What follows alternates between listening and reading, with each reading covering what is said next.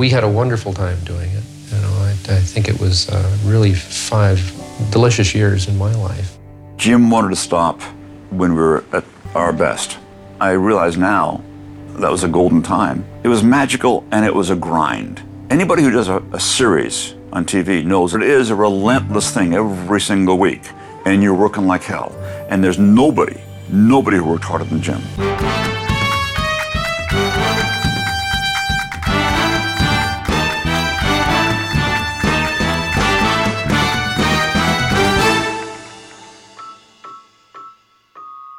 Hi ho, and welcome once again to a feat of lunatic daring, the most sensational, inspirational, celebrational, Muppetational podcast about Jim Henson and the Muppets. My name is Chad. I'm here with my co-host Nick Jackson. Nick, this is the end. My only friend, the end. How you doing tonight? It has been a long week. I'm glad the work week is over. Um, and it's been raining. There, we're still in the middle of, I guess, what they're calling that atmospheric river, which is going to be great for catching up on sleep. Well, that's good. I mean, I don't know if it's good or not, but it's good for you. Definitely the hope. This is a feat of lunatic daring. We're podcast about Jim Henson and the Muppets. Before we get started, I would like to ask you to check us out on social media at Lunatic Daring on Facebook and Instagram, lunaticdaring.com, where you can find our watch list and our bibliography. Uh, also, while you're at it, uh, when you're, um, you know, right now, while you're listening to this on your podcast app of choice, go ahead, drop in a review. I mean, you're already in the app. So just drop in a review and a rating for us. That would be great. We have been going through The Muppet Show two episodes at a time for the past, God, it's got to be like two and a half years now. Don't don't say that. That means that my nephews are old enough to form full sentences, and I, I don't know how to feel about that. My oldest daughter turns 10 in July. Nope, nope, nope, nope. 10. Nick, just imagine that little kid and now imagine that she's about to turn 10. Yeah, it's not, it's uncomfortable. but uh, we've reached the end. We've reached the end of the Muppet Show. So we're going to do our season five wrap up like we've done with the other seasons. And then we're going to look ahead. So um, let's go ahead and get started. Let's get started. All right. So we're going to do this just like we always do with the top five, top five lists. And we'll just kind of tick them down. It's just for fun. This is just our own personal impressions of the season. Um, I will say ahead of time, I had a hard time with some of these picks. I some not as much stood out to me this year. I, I'm not sure how much of that is that versus there are three things that might be a cause for that. One, it could have just been like them sort of like cruising home because Jim always wanted it to be five seasons and this is our fifth season. Two, they could have just had it figured out by now. Yeah. And had the engine running. Three, we started this in December and it's March now. So I don't know if time dilation plays into that. Yeah, we have taken longer this time around to record it, but I, I don't know. I think that there's something to not that they're coasting, but that they're firing on all cylinders and nothing really stands out. A lot of how we've been framing this has been sort of based around watching them grow and watching it take form. And now that we are in the home stretch for the Muppet Show, it makes sense that they know what works and they stick to that. Right. Yeah. Is it also possible? I'm going to be sacrilegious here. Is it also possible that season five is just not as good as season four and three? It's possible. Um, I don't know. There, there are moments that stick out, but with that being said, three and four felt like they had more ups and downs, and this one sort of cruised down the center. Well, we'll start off easy with best musical number. Why don't you start us off with your number five best musical number? Okay, so before I go into best musical number, I, I do to make it I need to make it clear. Usually when we do these lists, I try my best not to double dip. I've thrown that out of the window with this one to some degree, but also with this season in particular, it became increasingly difficult to delineate between a sketch and a musical number. Maybe we just had more musical numbers per episode. Um, but you'll you'll see a couple of sketches that are musical numbers too. I had that problem too. Don't worry about it. I had that problem too. But yeah, it's it's solid. My number five, which will surprise no one.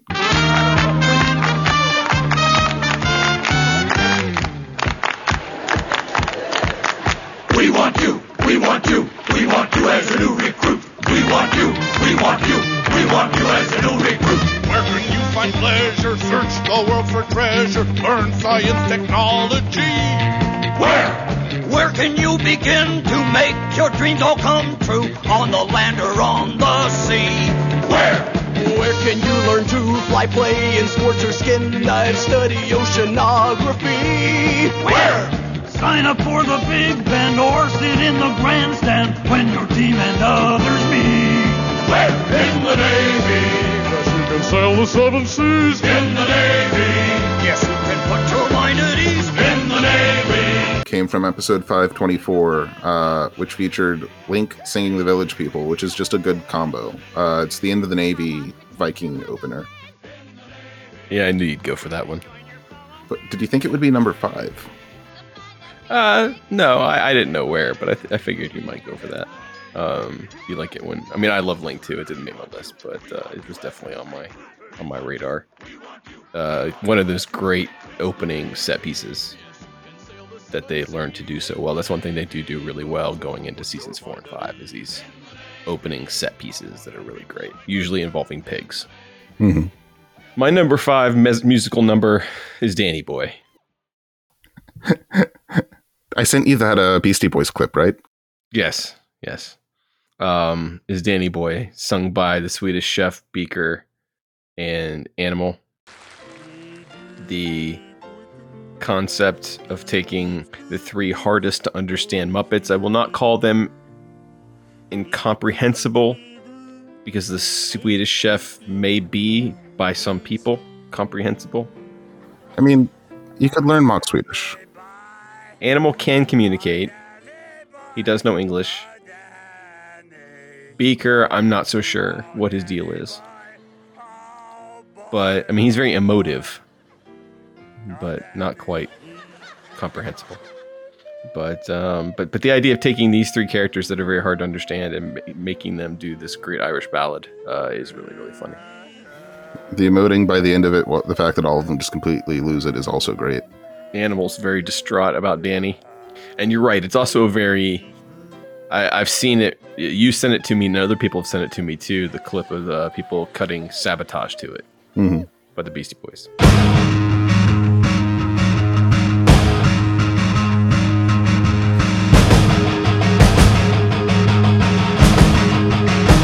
It Uh, works.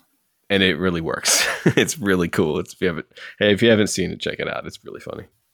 My number four was actually After You've Gone from episode 504. It was an instrumental piece with the orchestra, but it was just nice. Okay. Like we're we're so used. Uh, there's nothing wrong with this in the slightest. It's part of why we love them. We're we're so used to the shenanigans, but there are a lot of moments throughout the series run of just really good musical performances, and this is definitely one of the ones for the final season. Absolutely. I don't remember it at all. It's there aren't any lyrics to it. There's no real Yeah. twist. It's just like a straightforward jam, but it's good. Uh, my number four is "I Was Made for Dancing" by Carol Burnett. Is that the one where she was running everyone down in order to run out the clock? Yeah, yeah. That was that was a good one. Now, this kind of crosses the line, like you were talking about, between a sketch and a song, because it is a musical number, but it's totally played for laughs. But um, yeah, her her the how she just kind of kept spe- speeding it up and speeding it up and speeding it up to try to get the dance marathon over with. That was um, was I really, think that was really like the closing thing for that episode, but that was when Yeah. she really sold me on like her being full on Carol Burnett. I was like, okay, I, I see it. Yeah, so she was really great. So my number three, uh, and some of the reasoning behind it is probably going to draw some ire from some of our listeners. It's the cat came back from 523. I love the cat came back. It was so good. It was such a great, and it was great that we got to see like a focal piece on Rolf in the last episode or one of the last episodes. But also, I'm just distinctly like not a cat person. Like I have some weird irrational phobia that I'm going to become involved with a woman that just keeps bringing home cats. I call it an allergy. I that's probably the better way to go about it. I don't like that's what I lying have. though. I just I don't. It's a boundaries thing. Um, but I I also genuinely enjoyed the song. It's a great number. It's very funny. I agree. It w- I had a hard time not, not putting that one on my list. Then he gave the cat to a man who had a bomb. Took the cat away, she was acting cool and calm. And then the bomb exploded, it made an awful sound. They looked for ages and the man was never found. But uh, the cat came back. She wouldn't stay sitting on the porch the very next day. The cat came back. She didn't want to roam. The very next day, it was home sweet home. Uh, my number three is "It's Hard to Be Humble" by Mac Davis. Lord, it's hard to be humble. Perfect in every way. I can't wait to look in the mirror. Cause I get better looking each day. To know him is to love him. Well, he must be a hell of a pig. Oh Lord, it's hard to be humble when you're blessed with a talent this big. Um, you know, I love me some Link Hogthrob, And that is the perfect Link song. and it is the perfect Link Hogthrob song. Um, it also has the the distinction of having the Muppets swear a little bit in the song. I forgot about that. To what? To know me is to love me. I must be a hell of a man. I must be a hell of a man. Oh Lord, it's hard. Oh Lord, it's hard to be humble. What are we doing? We're doing the best that we can. I did like Mac Davis uh, and his complete and utter cold reading of Link and knowing exactly who this man was, Mhm. who this pig was, and singing the perfect song. Hard to be humble, episode five fourteen. So, my number two, uh, which will come as a surprise to no one, is Rainbow Connection from 509, the Debbie Harry episode. I didn't love that episode in general, but I this is one of the earliest versions of the Rainbow Connection that I heard, and it's one of the ones that seared into my memory. And I really, it's a really nice moment from that episode. Yeah, there's there's not a lot more to say about it. It just I I really enjoyed it. Yeah, so did I. So did I. My number two is I'm so happy from, from Yeah, episode I see five that. twenty three, with the two very depressed gentlemen and a piano singing the gloomiest song you've ever heard about being happy. Special shout out to the piano player with his line reading of "I'm so happy I could die." beautiful, just beautiful Muppet comedy music. I I agree. That was a really nice one. Was that a UK spot? It might have been. I don't know. They blend together. They- I think they it kinda was. I'm so happy.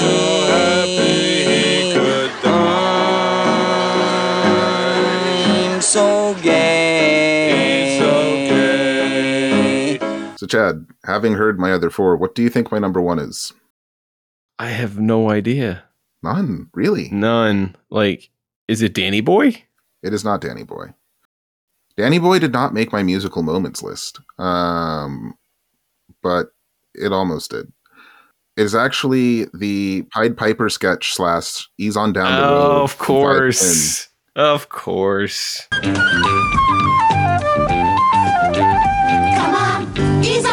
On down, ease on down the road. Come on, ease on down, ease on down the road. Don't you carry nothing that might be alone. Come on, ease on down, ease on down the road. Partially because I just wasn't expecting it at all. Jean And Pierre that was a- Rampal. Yeah, such such a great moment, such a great way to close out the episode. I forgot about that one. It was. I didn't. It was great. I forgot about that because my number one is just Rainbow Connection with Debbie Harry. Why are there so many songs about rainbows? And what's on the other side? Rainbows are visions, but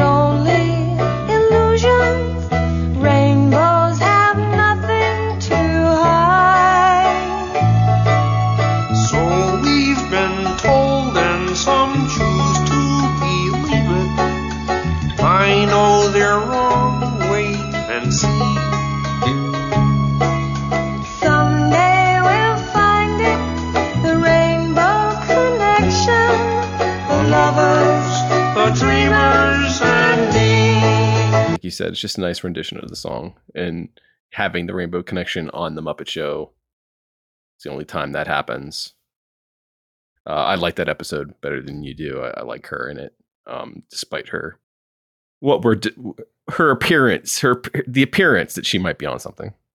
Well, it wasn't even necessarily an active dislike. I was just sort of underwhelmed, but I, I like Debbie Harry in general. It's nothing against like the personality that is Debbie Harry. Just, I guess I had high hopes for that particular episode of the Muppet Show. Yes, that was my number one. But no, that's good. I didn't. um I'd forgotten about the Pied Piper. That's a good moment. That's a very good moment. I it it caught me off guard completely. No, it's it's it's a it's a really. I mean, the whole sketch is really funny, and then when they start singing "Ease on Down the Road," it's amazing. Yeah, it's absolutely amazing.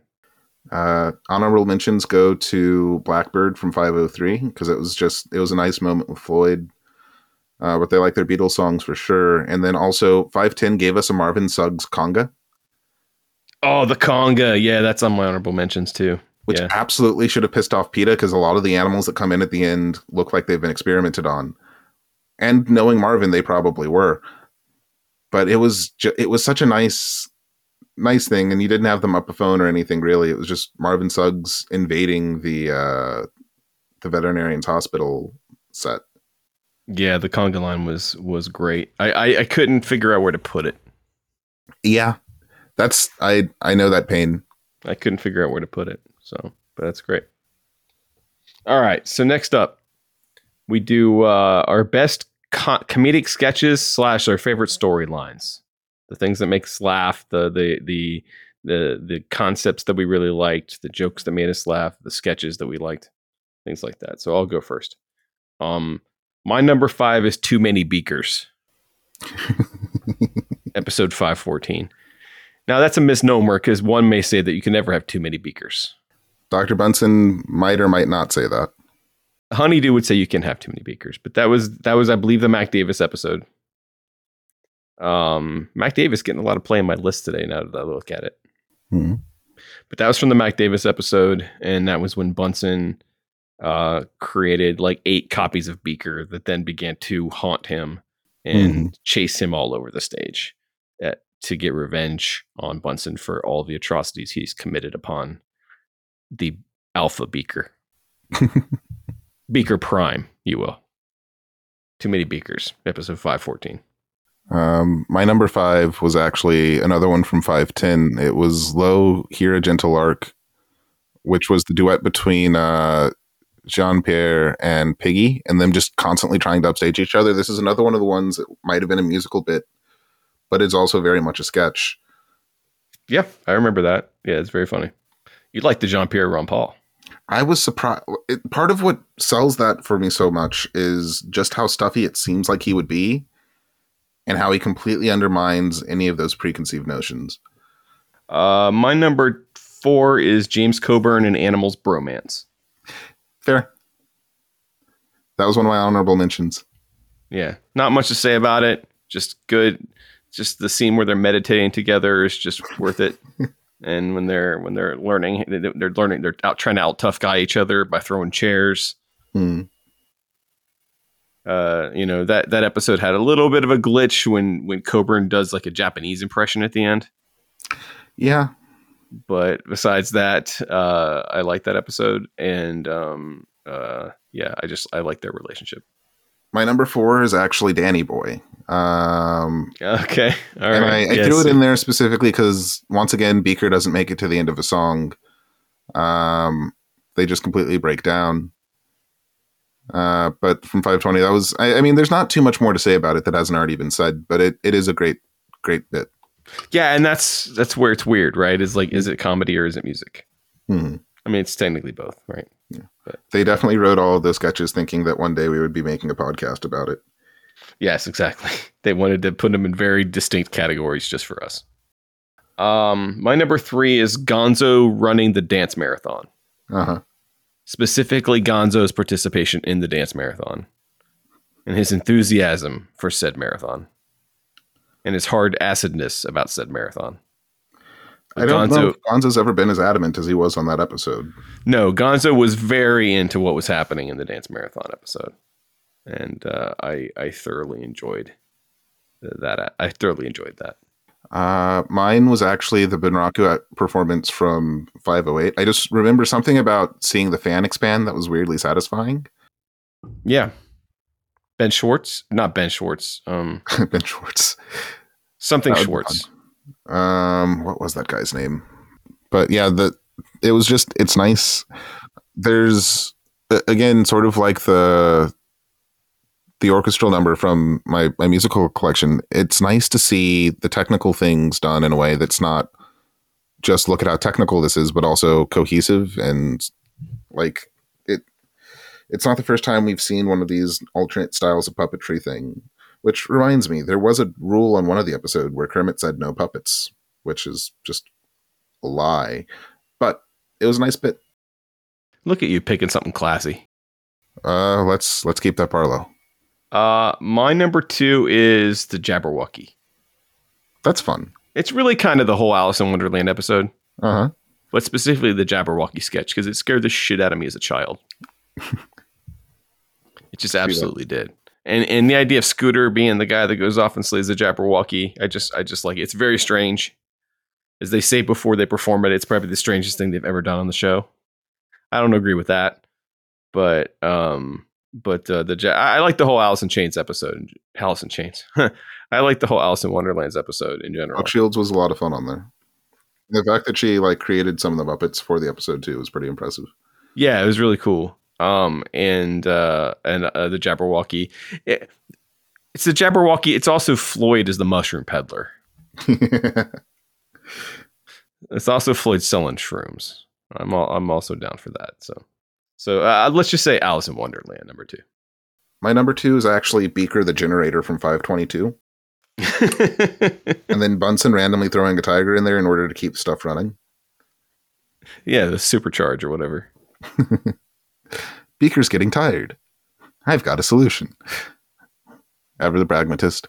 Um, but yeah, it was just it was a fun development and also you know exactly where that bit's going as soon as Beaker steps into the hamster wheel, but Beaker's reactions sell it all of the time. Can you guess my number one? Um It's gonna be very obvious once you hear it.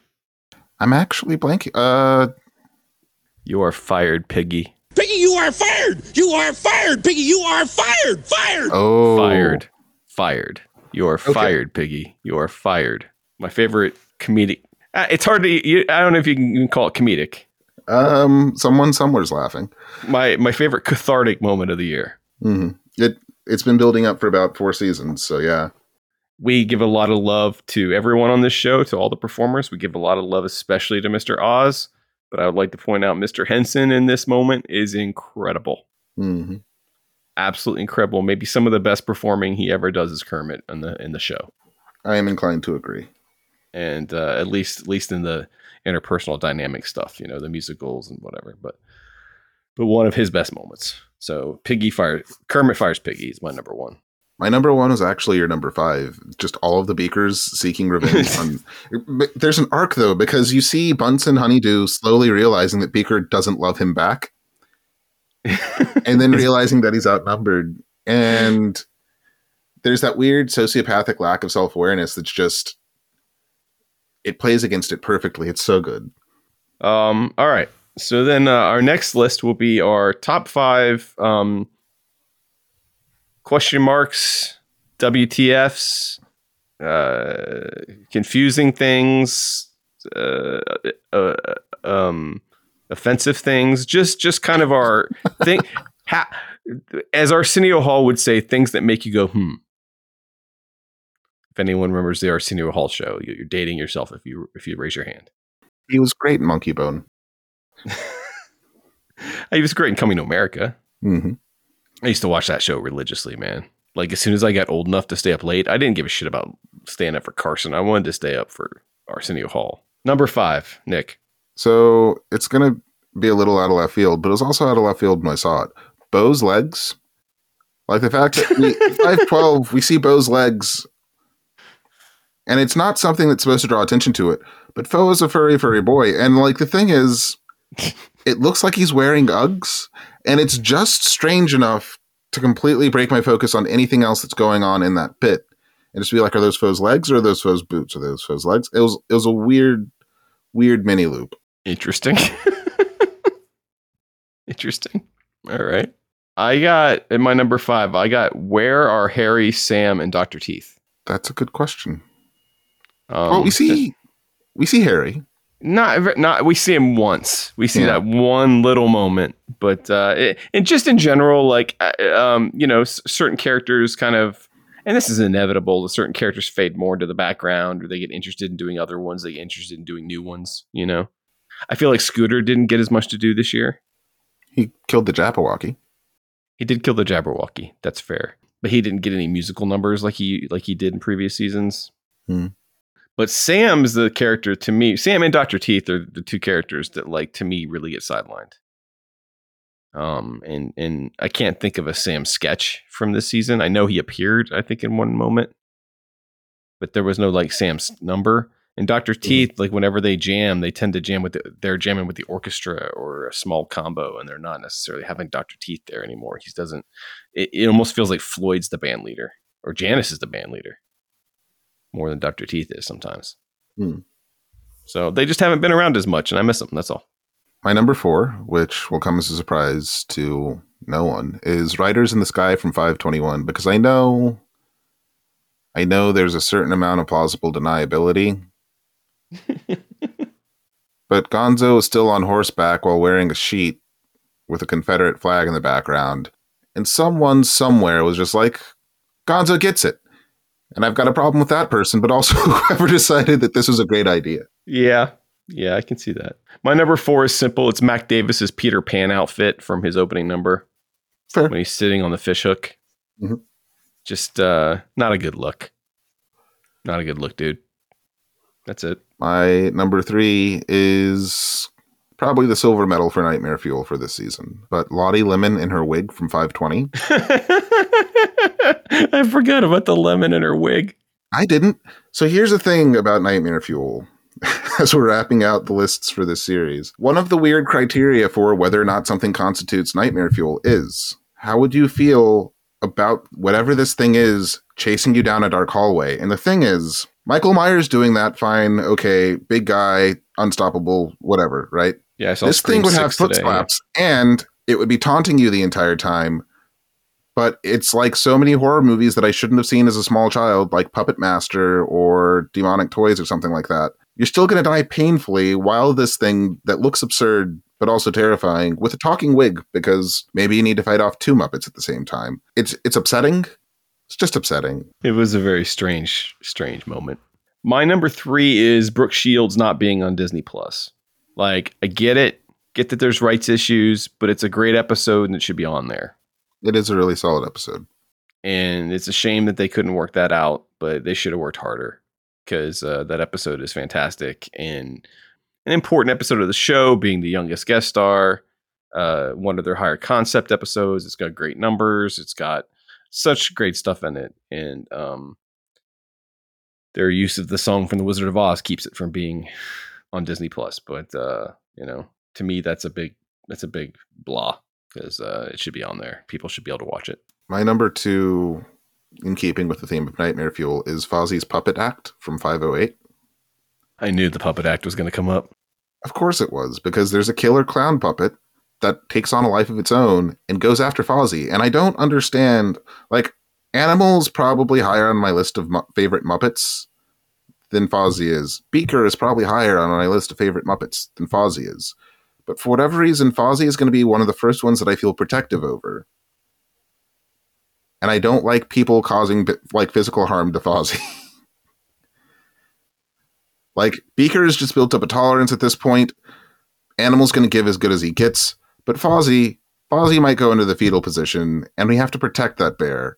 And the fact that the puppet, we do have to protect that bear. like evil killer clown puppet going after Fozzie, just makes me sad. Well, then at the end, he comes back and he's he's now Fozzie's strung up, Yeah, why? being controlled by the puppet. That's not Ratatouille. That's uh, that's Killer Klowns from Outer Space. My number two is Marty Feldman's Wilbur and Orville Wright sketch. Yeah, that was a little out of left field. I just didn't was a get lot it. out of left field. I just didn't get it. Yeah, Like, I- I mean, I got it, but I didn't get it. yeah. They were That's it. throwing stuff at a wall to see what stuck, and they threw a lot of stuff at a lot of walls. You know, I don't know if it was ever funny, but I, I just didn't get it. Yeah, uh, maybe maybe if you're not sober, I don't know.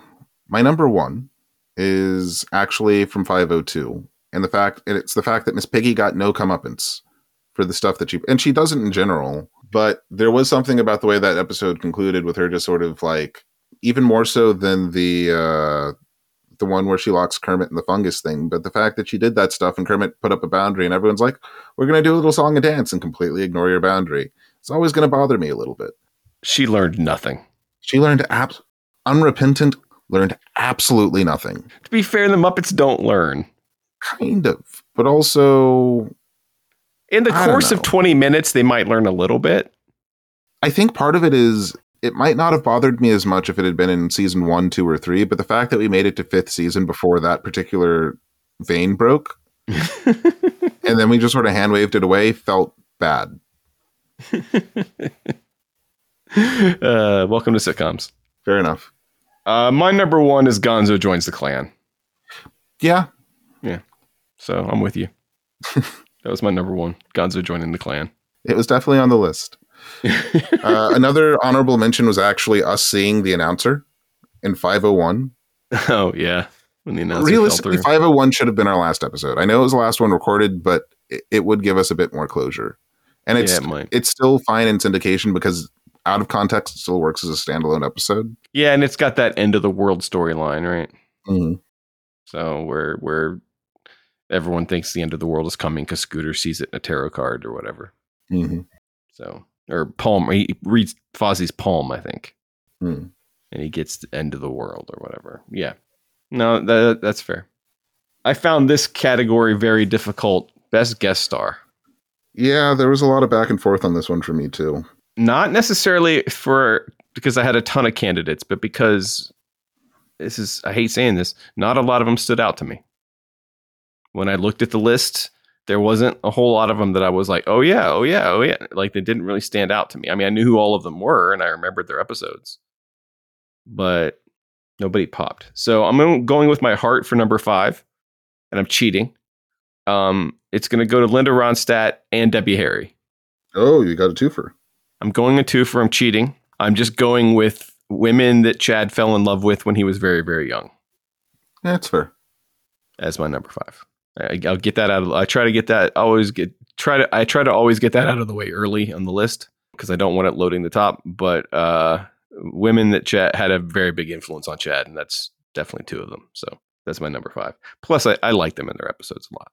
My number five was actually Brooke Shields. Her story was, her her life story has been what it's been, but on that episode, she was great. She was doing a lot better than a lot of the full grown adults that we've seen as guest stars on the Muppet Show.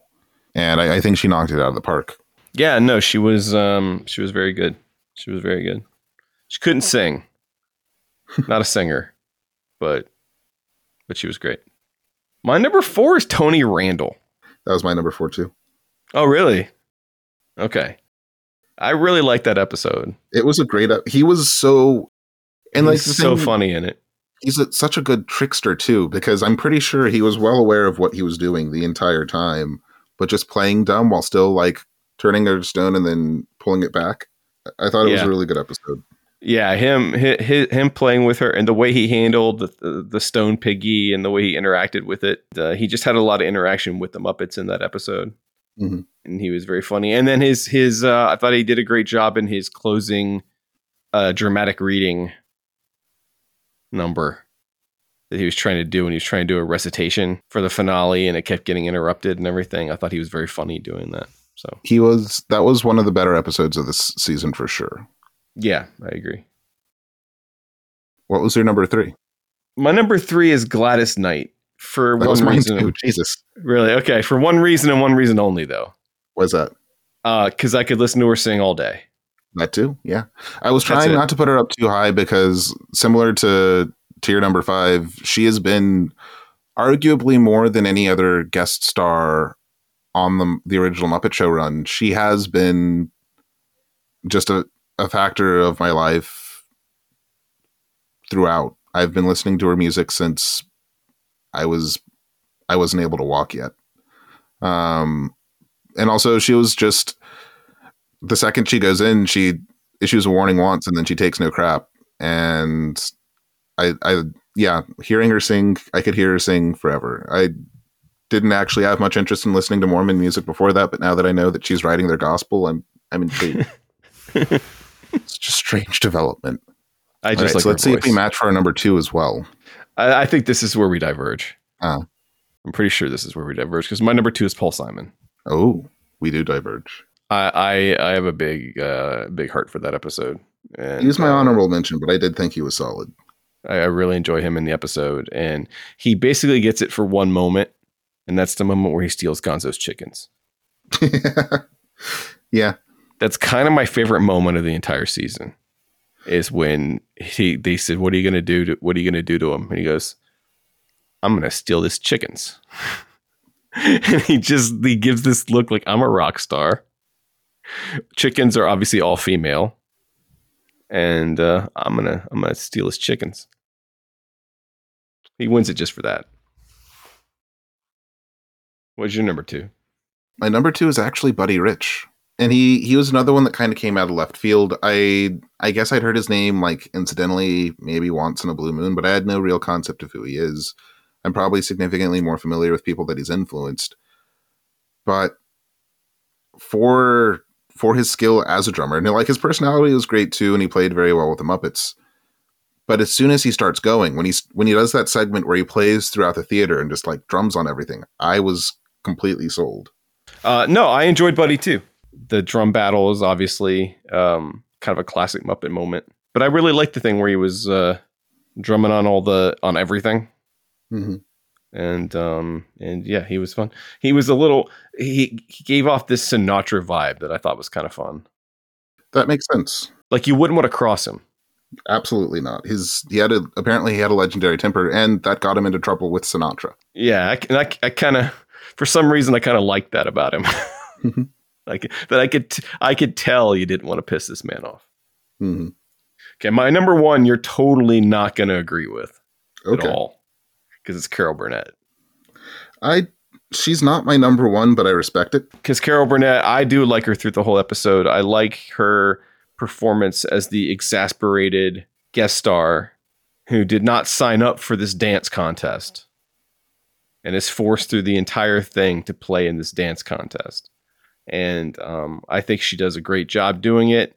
I think that her her sketch comedy chops really come out. She has great moments with Animal during that, great moments with Gonzo, and then it, of course it leads to the the finale with "I Was Made for Dancing," and not to mention, of course, the most important part, the Lonely Asparagus sketch.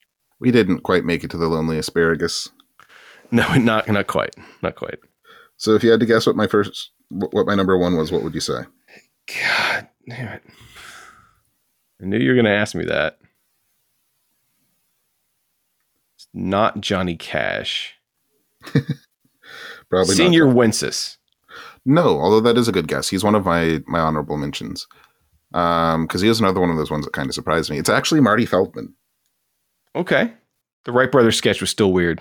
It, it is. It's not not weird, but the entire concept of the episode and I, I know it came with a cultural content warning, but I don't know if that was warranted in that case necessarily because he wasn't doing any impersonations of anything. He was just leaning very heavily into absurdity, and the entire thing exists in that sort of bizarro Dalí esque space. It was a very Um, absurdist episode, yes. Yeah, It's not not a surprise, but it was a very like Python esque almost at times. Um, Mhm. But yeah, it was weird. It was a weird one, but uh, uh, that's that's that's a cool choice. That's a cool choice. Did you have any honorable mentions? Um, honorable mentions for The only one I really wrote down was James Coburn. James Coburn was one that I wanted to put down, but I couldn't. There was something about it I couldn't quite put my finger on that gave me pause. I had Brooke Shields too, and um, I had uh, Melissa Manchester because I really enjoyed her for some reason. I don't Yeah, I remember. can see that. She she caught me off guard a little bit too. I I think she was a weird one because her last sketch definitely should have been her closing sketch, but it also felt like that's where we should have started. If that makes sense. She has a, she has a really good song with uh, Floyd hmm in it, from what I remember. Um, she does some flirting with Floyd, actually. I think. All right, uh, your favorite Muppet from the season, or Are we going from five to oh, just the one No, five to one. for the season? Uh, for my number five, uh, we're going to put Rolf. Okay. and I, I think it's partially a conciliatory thing because Kermit stole the spotlight from Rolf. Rolf was there first. I mean, Kermit might have been there kind of first, but Rolf and the Jimmy Dean thing was there before there was ever really a concept or a whiff of a Muppet show. And Rolf took the back seat, but we have a we have some really good moments with Rolf this season. Yeah, we have the cat came back. Hmm. We have we have dirty old egg sucking dog with Johnny Cash. There was a, I can't remember the name of the song, but the one for Fufu. My number five is Animal. Mhm. I think he had a pretty good year. Maybe it's a little recency bias coming off of Buddy Rich, but um, he had that one. He was really funny in the dance marathon episode. He had the James Coburn episode. So I feel like Animal Animal got a, a few extra. He, he was in Danny Boy, which gets him points right there. hmm So uh, I think Animal had a good year. I'm inclined to agree. My number four was actually Bo. And the thing is, before we started this, I had no idea who Bo was. Like, Bo is definitely one of the C or D list Muppets. But there's a degree of sincerity there that he, he's trying his best. When there's that moment after he got shocked when he was messing with the fuse box, where he said he didn't want to do it anymore. Oh yeah, that was that was that was uh, Mr. Kermit. I don't want to play with fuses anymore. Yeah. So sad. And then he's talking about going out the window, and he's like, no, no, I'm going to take a nap in the fire escape. I'm like, oh, oh. yeah, yeah. That was uh, that was in Buddy Rich, right? Yeah. Uh, my number four, I've resisted it. I haven't had him on other lists in the past because I just felt like I don't know too obvious. But this year, I'm putting on Kermit. That's fair. I'll just list three highlights. One, singing with Debbie Harry, hmm firing Piggy. Mhm. finally stood up for himself and fired Piggy, even though he he caved like you know 18 minutes later. And then um, he also uh, uh, his episode, the Linda Ronstadt episode, where he was um, uh, crushing on her the entire time, and, and uh, she was recip- reciprocating. I think it was a pretty good year for the frog. My my number three was actually Gonzo. Gonzo, I think season four was really Gonzo's season, but he didn't fade to the background this season. He was he was still active. I would ar- argue that he was actually probably more present than Piggy was outside of like a couple of episodes, but he was there more consistently. Yeah, I have him a little higher, but that's just my own biases um, that I have him a little higher. But uh, I agree with you. I think season four is the season of Gonzo. I have Link at number three. I kind of will always have Link at number three. He's always uh dividing that line. He's just always right there, right there in the middle. You know, normally I don't have more than one Jim character in the top five for some reason, but I got Kermit and I got Link. And um, I don't know. I think Link. Uh, I don't know what to say about him. He's Link. It's it's it's hard to be humble. and you know he's great. He's great on Muppets in Space. Um, he's creating Pigs in Space. He's not in Muppets from Space. I don't think, unless he's an extra. Link gets downgraded. That's one of the things that bothers me. Is Link is such a big character on the show, and he gets downgraded, and he, he basically never works again.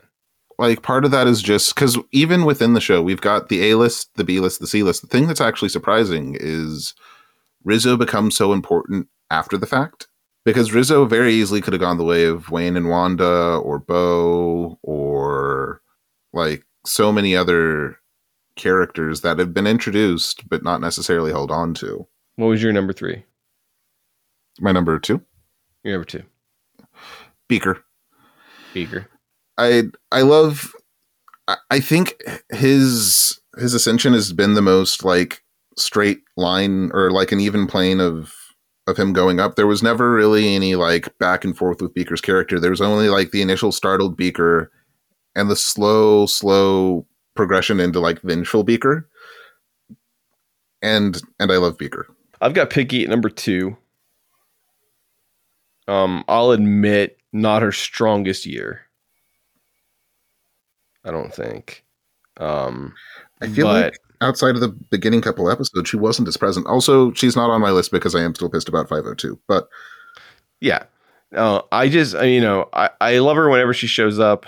Um, I loved her in Jo- Johnny Cash episode. I know she was barely in it. She was really funny with Roger Moore. mhm.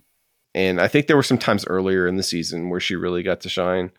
But um, the Tony Randall one, she's re- is really a great piggy episode. But uh, but I don't know. I love the pig. all right. So my number one, uh, which is, you know, it's not entirely a cop out, but it is going to be Kermit just because we've made it five seasons. And there's that moment in, I'm forgetting which episode it was, but they're asking if this is what it's normally like. And then he just gets like stampeded. And he's like, oh, yeah, no, this is, this is the normal expected thing. He's humming along the entire time. He has a couple of great other great moments too, like where he gives away the theater to Statler and Waldorf for a night to show them how hard it is.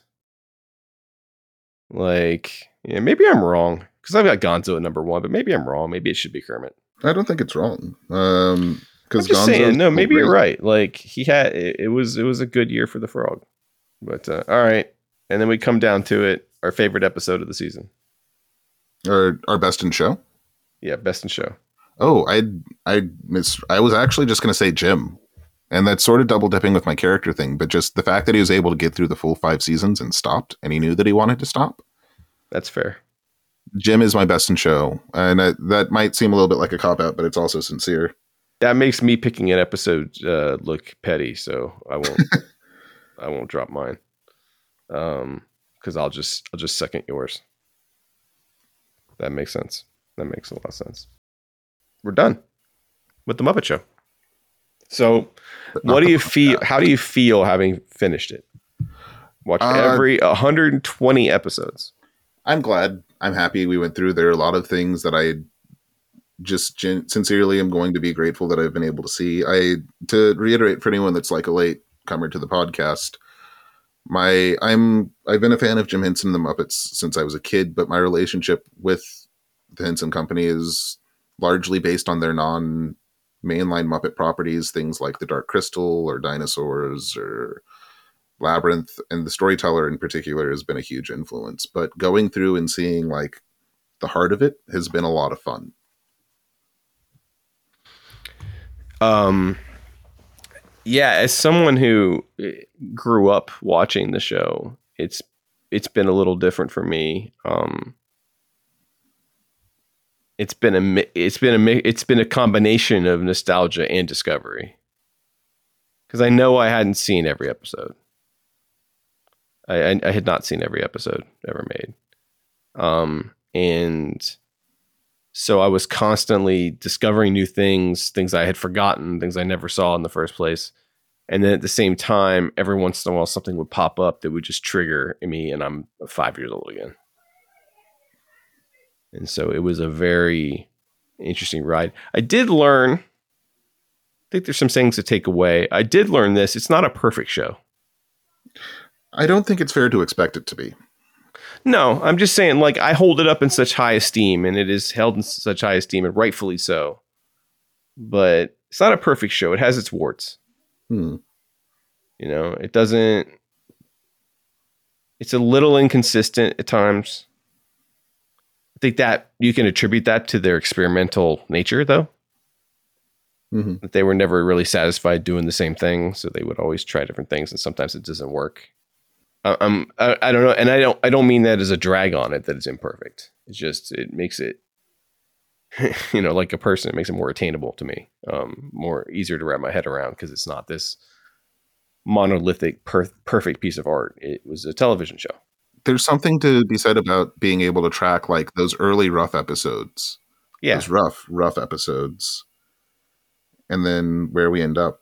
yeah. It didn't hit the. I mean, it hit the ground, you know, at a decent speed, but it, it was not. It was definitely not fully formed out the gate. I mean, those early episodes are unrecognizable.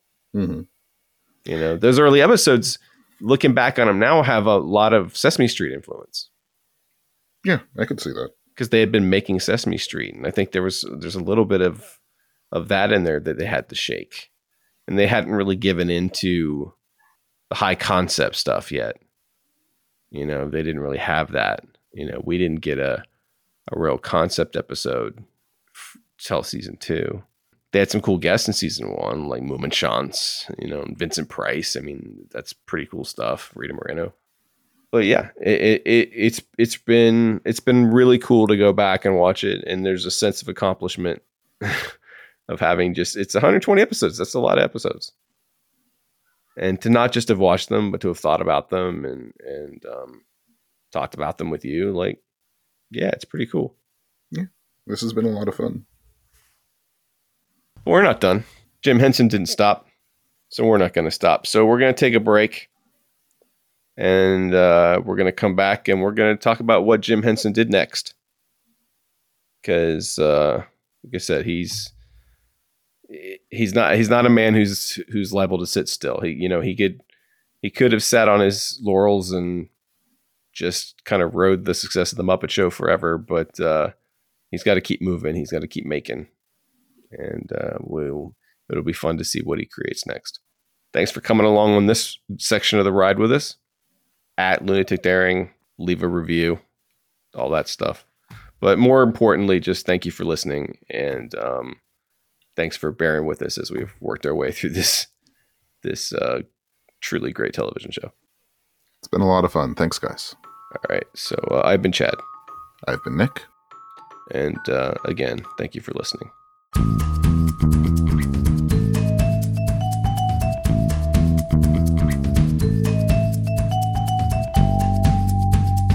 A Feat of Lunatic Daring is written and produced by Chad J. Shonk and hosted by Chad J. Shonk and Nicholas Jackson. Music by Seth Podowitz. And a proud production of Antithesis Audio.